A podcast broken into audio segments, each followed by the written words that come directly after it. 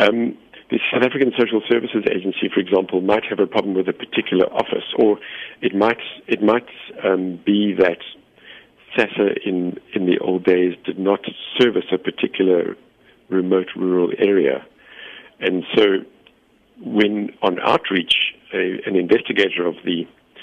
public protector's office might be informed by residents in a particular community that they are not able to access social grants because SASSA has not provided a service for people in that area to register, to apply for grants. And so there might be a problem where,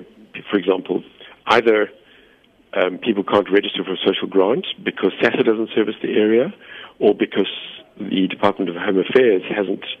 um, provided an efficient service in that particular area to provide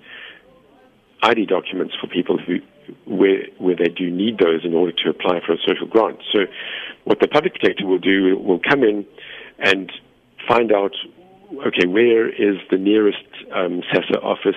Are they able to perhaps once a week or once a month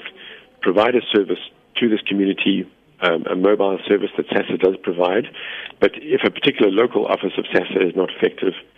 or operating efficiently, the Public Protector's Office can negotiate, for example, with SASSA to arrange for another office to provide a temporary service to a particular community to allow people who do need access to social grants, who do comply with the requirements to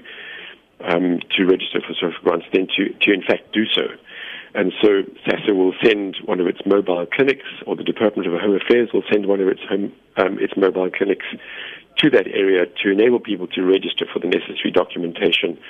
and then to register for, um, to apply for a, a social grant. And in that way, without making the headlines or without necessarily any media coverage or without the involvement of local political officials, um, public officials will collaborate with the Public Protector's Office and provide an interim service to fill a gap that might have arisen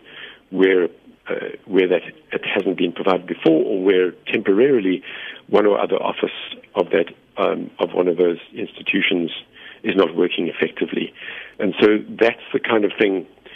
that the public sector can do, where systems do exist, but perhaps they they break down for whatever reason. Um, the PP can step in to negotiate a temporary arrangement,